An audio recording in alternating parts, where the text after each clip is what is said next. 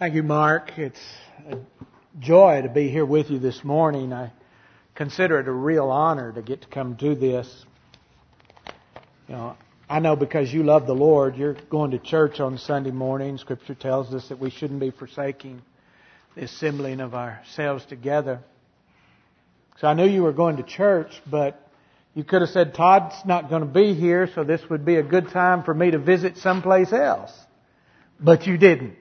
You came and I consider that a great honor and I appreciate you being here.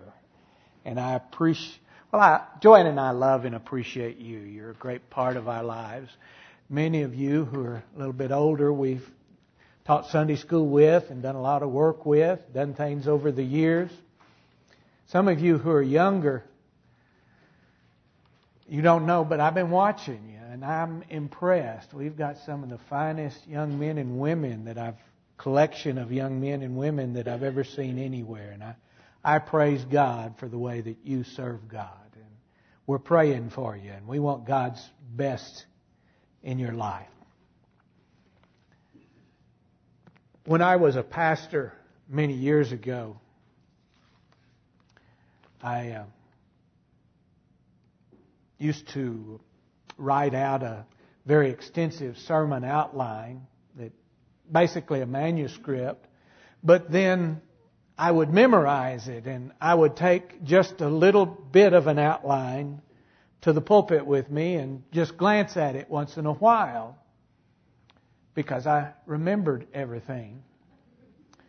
But I always wrote out the introduction incomplete because I knew when I stood up there and introductions, you know, I think introductions are to get people online with you so that you're thinking the same things and you can say the same thing.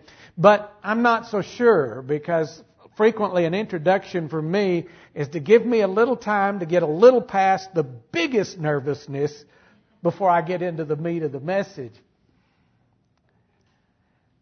I always wrote out the introduction because I knew I was going to be really nervous at that time. I went into Todd's office a while ago and started going over my notes and noticed one page was missing.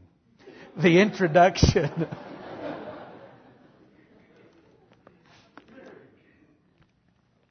Turn with me to Ephesians chapter 5.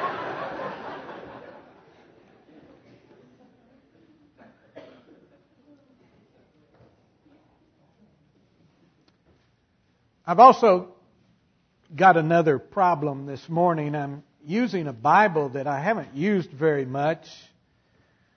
For one reason, I went up to Plainview a couple of weeks ago and preached and took my little Bible up there and I couldn't read it. The print was too small. I always wondered why all these older preachers used to carry these huge Bibles with them. Now I know. But it's a little harder to handle. I don't know how many years ago it was, is when Keegan was here. Started meeting with a couple of men on one morning a week for breakfast. Mark and Jim and I still are still part of that group and still meet together. And we looked around and saw these old, all these old men meeting for breakfast every week. Now we look around and we see all these young men meeting for breakfast every week. We are the old men. Ephesians chapter 5. I really want to look at verses 6 through 16. But let's start reading with verse 5. For this you can be sure, no immoral, impure, or greedy person, such a man as an idolater, has any inheritance in the kingdom of Christ and of God. Let no one deceive you with empty words, for because of such things, God's wrath comes on those who are disobedient. Therefore, do not be partners with them. For you were once darkness, but now you are light in the Lord.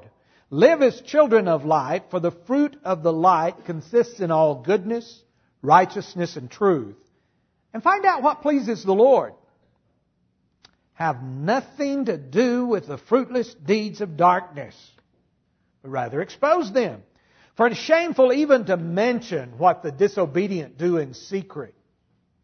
But everything exposed by the light becomes visible, for it is light that makes everything visible.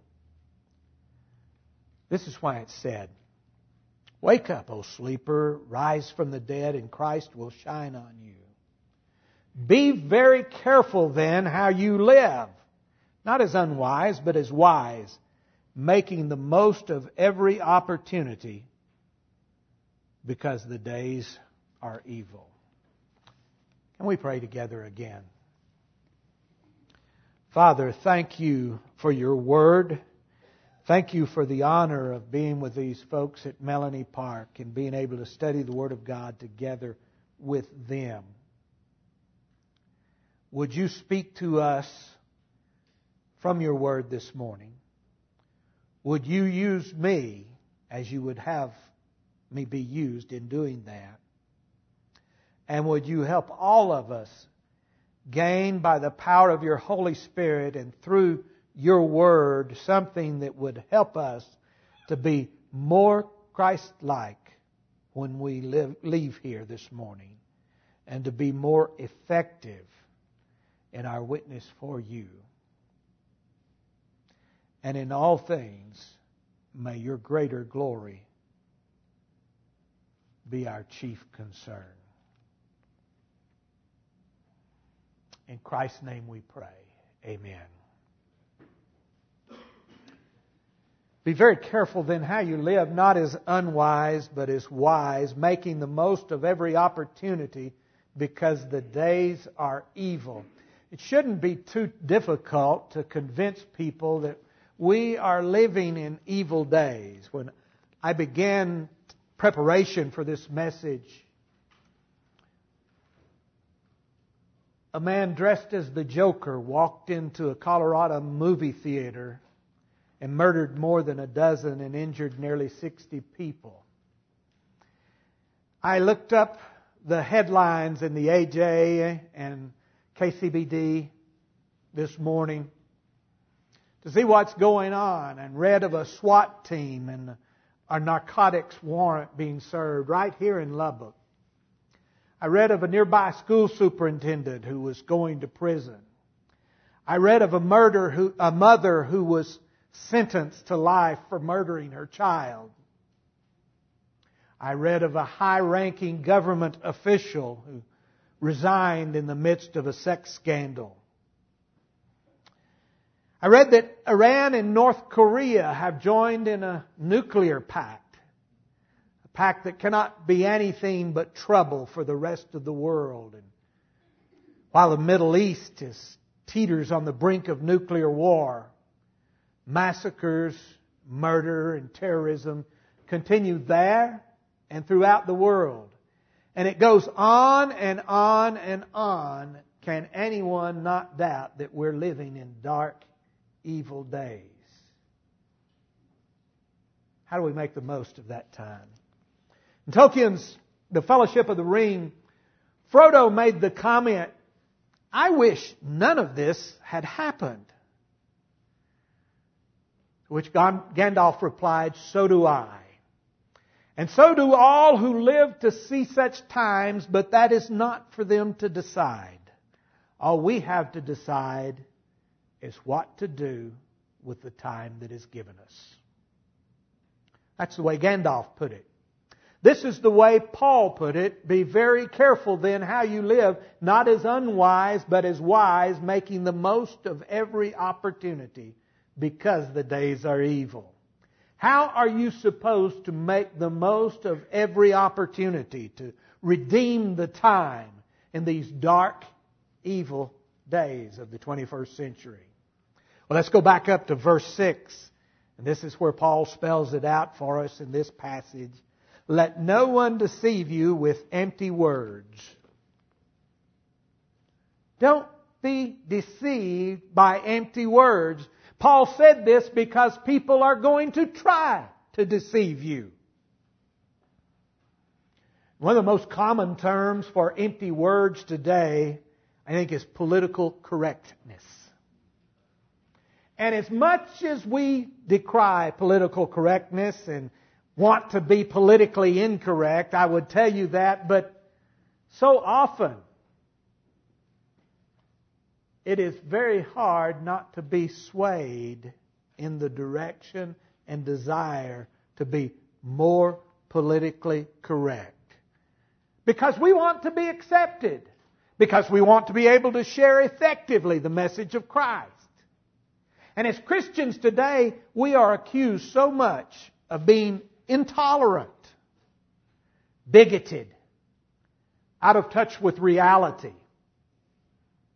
that we go too far to prove that we're not bigoted. We're not intolerant. We're not out of touch with reality.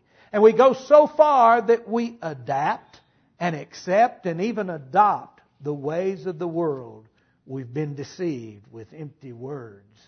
To the Colossian Christians, Paul said it this way See to it that no one takes you captive through hollow and deceptive philosophy, which depends on human tradition and the basic principles of this world rather than on Christ. You're being fed a message that depends on human tradition, but we've got a message that depends on Christ. Don't be deceived by empty words in these dark days. Let's go down to verse 6, or the latter part of verse 6. Because of such things, God's wrath comes on those who are disobedient. Therefore, do not be partners with them. What things are you talking about? Well, that's why we go back up to verse 5.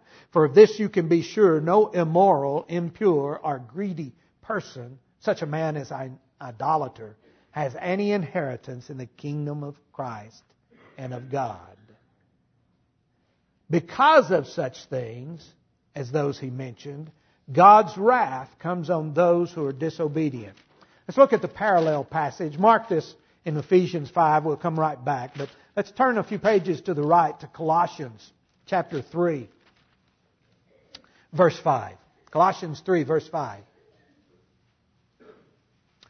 Put to death, therefore, whatever belongs to your earthly nature sexual immorality, impurity, lust, evil desires, and greed, which is idolatry. Because of these, the wrath of God is coming. We need to talk just a little bit about the wrath of God, simply because the wrath of God is talked so little about these days. But the Bible talks about it. Now, the Bible says God is love.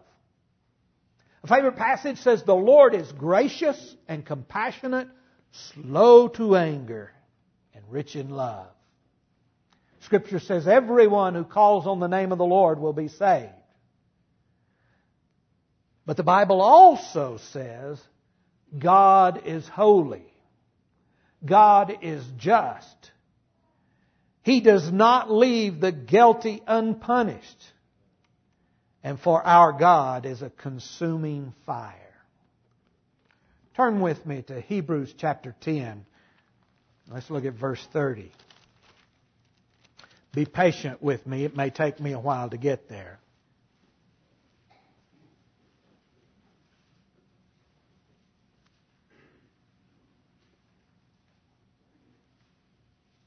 Hebrews 10, verse 30.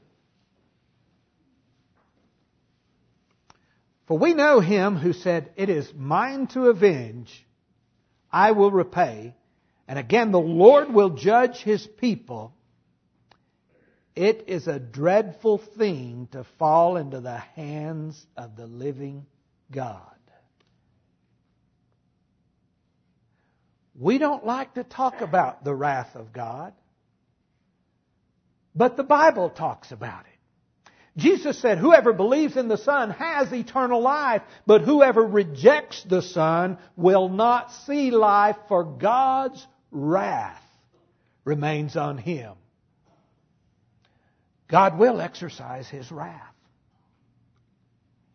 Look with me at another passage, 2 Thessalonians chapter 1. 2 Thessalonians chapter 1.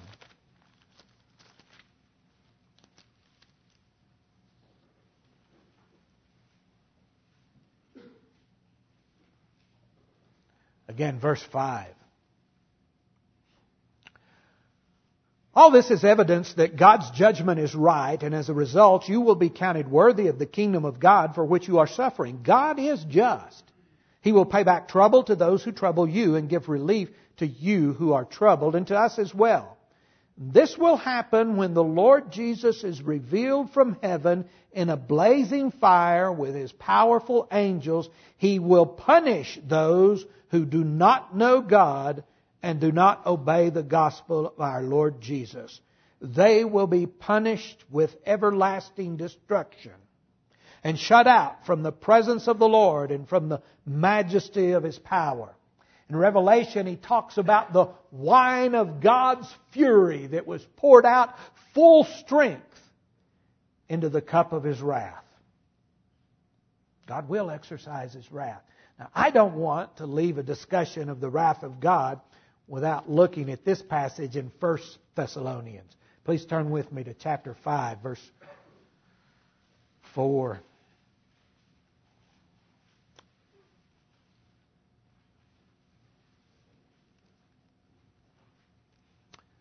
You brothers are not in darkness so that this day should surprise you like a thief. You are all sons of the light and sons of the day. We do not belong to the night nor to the darkness. So then let us not be like others who are asleep, but let us be alert and self-controlled. For those who sleep, sleep at night, and those who get drunk, get drunk at night. But since we belong to the day, let us be self-controlled, putting on faith and love as a breastplate, and the hope of salvation is a helmet. Listen to this, verse 9. For God did not appoint us to suffer wrath, but to receive salvation through our Lord Jesus Christ he died for us so that whether we are awake or asleep, we may live together with Him. Therefore, encourage one another and build each other up just as in fact you are doing. The wrath of God is sure. But if you are a believer, God did not appoint you for wrath. But, in this passage we're looking at in Ephesians chapter 5, talks about the things that God's wrath is coming on unbelievers because of their immorality, their impurity, their greed or covetousness. Why would you want to participate in any way in any of that? Why would you want to be a partaker of anything that you know angers the God who so loved you that he gave his only Son to suffer and die for your sins so that you could have eternal life. Don't, Paul said. Don't be partakers with them. Isaiah said in Isaiah 5:20, "Woe to those who call evil good and who put darkness for light and light for darkness." Too many around you are calling evil things good continually. I get a little squeamish, I think, when somebody recommends a movie to me and then says, but it's kind of dark. Then why do I want to watch it? Because I don't want anything to do with darkness. I have a criteria, and this is personal and this is free.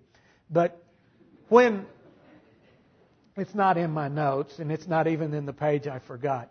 But when somebody talks to me about something like that, I have a question. Are the good guys good guys and the bad guys bad guys? And if that's the case, maybe I can handle it. But when the bad guy is considered a good guy, that's when I can't handle it. When dark is elevated and considered to be what we're looking for, I can't handle it. When darkness is called light and light is called darkness, I can't handle it. Too many around us are calling evil things good. Don't join them. Don't be partakers with them. Don't you. Instead, live as children of light. Verse 8, chapter 5 of Ephesians. For you were once darkness, but now you are light in the Lord. Live as children of light. For the fruit of the light consists in all goodness, righteousness, and truth, and find out what pleases the Lord.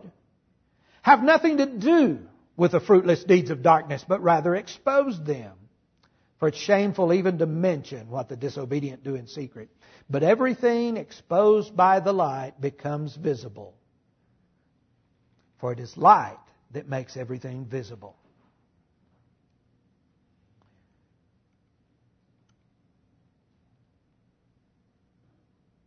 You were once darkness, but now you are light. In Scripture, light often represents the truth. The psalmist wrote in Psalm 119, verse 105, Your word is a lamp to my feet and a light for my path. Darkness is ignorance of truth. 2 Corinthians chapter 4, verse 4, Paul wrote, The God of this age, he's speaking of Satan, the God of this age has blinded the minds of unbelievers so that they cannot see the light of the gospel of the glory of Christ.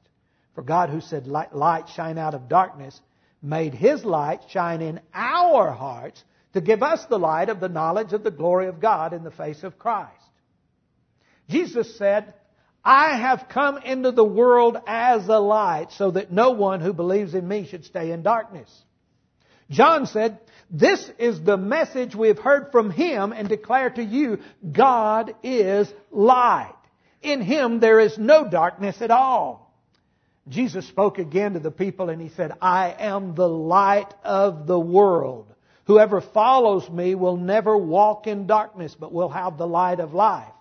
Another time, Jesus spoke to a crowd and said, You are the light of the world. A city on a hill cannot be hidden. Neither do people light a lamp and put it under a bowl. Instead, they put it on its stand, and it gives light to everyone in the house. In the same way, let your light shine before men that they may see your good deeds and praise your Father in heaven. A few of you, maybe they still do it, but I know some of you are old enough that when the earth's crust was still cooling, you went to vacation Bible school and you learned this song, this little light of mine. I'm gonna let it shine. Shine all over Lubbock. I'm gonna let it shine. Do they still sing that? You live in a neighborhood that is mostly dark, without the truth, without morality. You probably work or maybe go to school in a place that is mostly dark. For some people, family reunions are dark gatherings. In all those places, you have a responsibility. Be light.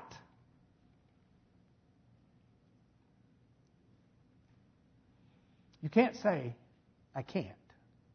You cannot say, I'm not strong enough. You can't say, I don't have what it takes. You do have what it takes. This little light of mine, I'm not going to say it's bad theology, but I think it's incomplete theology because there's no little about it. Jesus said of himself, I am the light of the world. And as a believer, you are in Christ. He is in you. Therefore, you are the light of the world. So, be light. Verse 9. For the fruit of the light consists in all goodness, righteousness, and truth. You're bearing the fruit of goodness, righteousness, and truth in a dark place. Jesus said in Matthew 5:14, "Your that they may see your good deeds." You're being light. Verse 10. And find out what pleases the Lord. You're not sure what to do on certain occasions? Find out. It's not going to come automatically. You're going to have to do some research.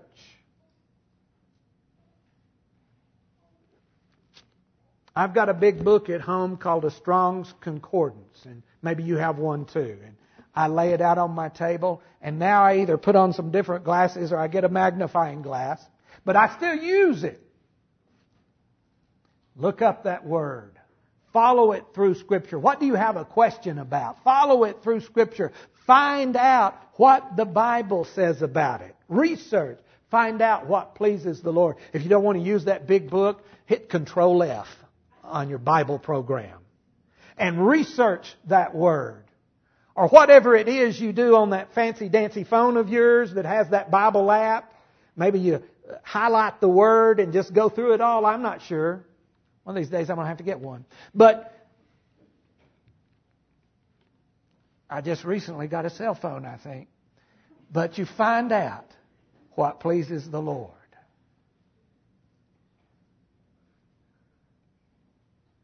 It may take some work, but find out. And that's what you need to do. And that's how you need to decide what to do.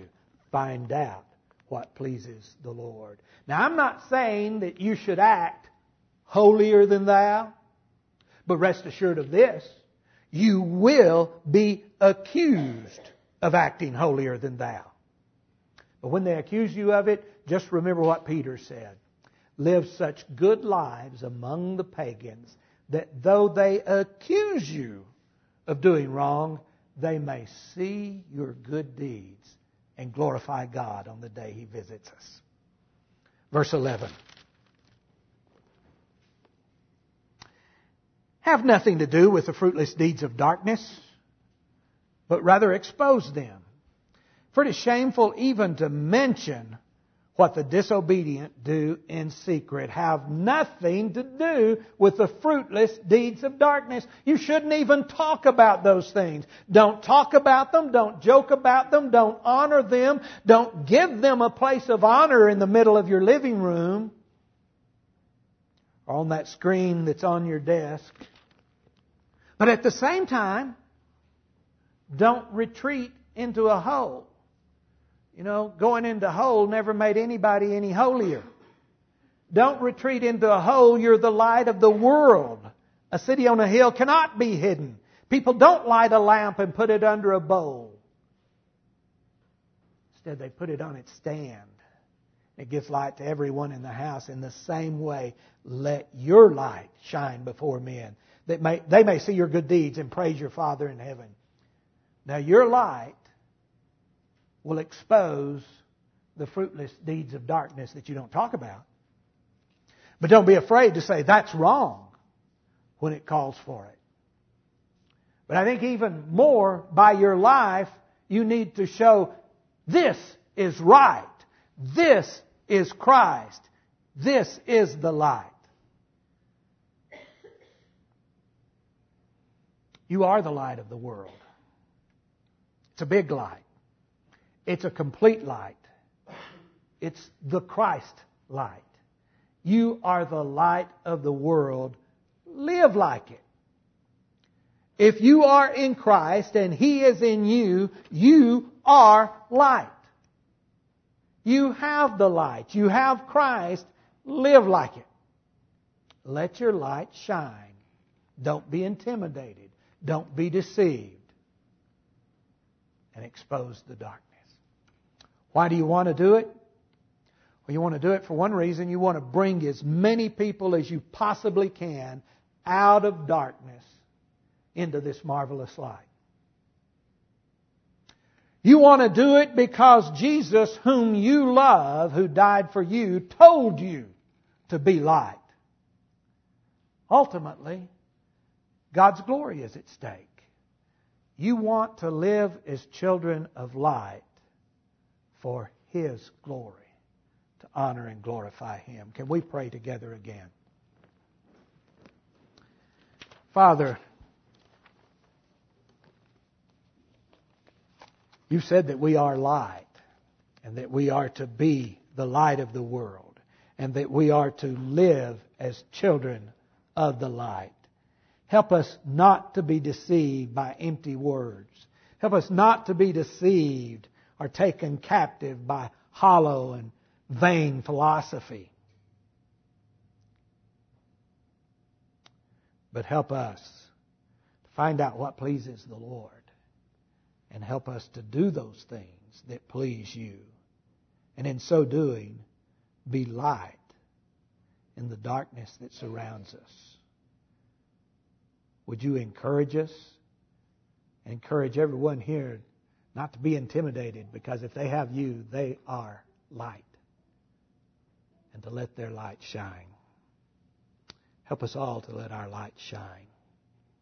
In Christ's name we pray. Amen.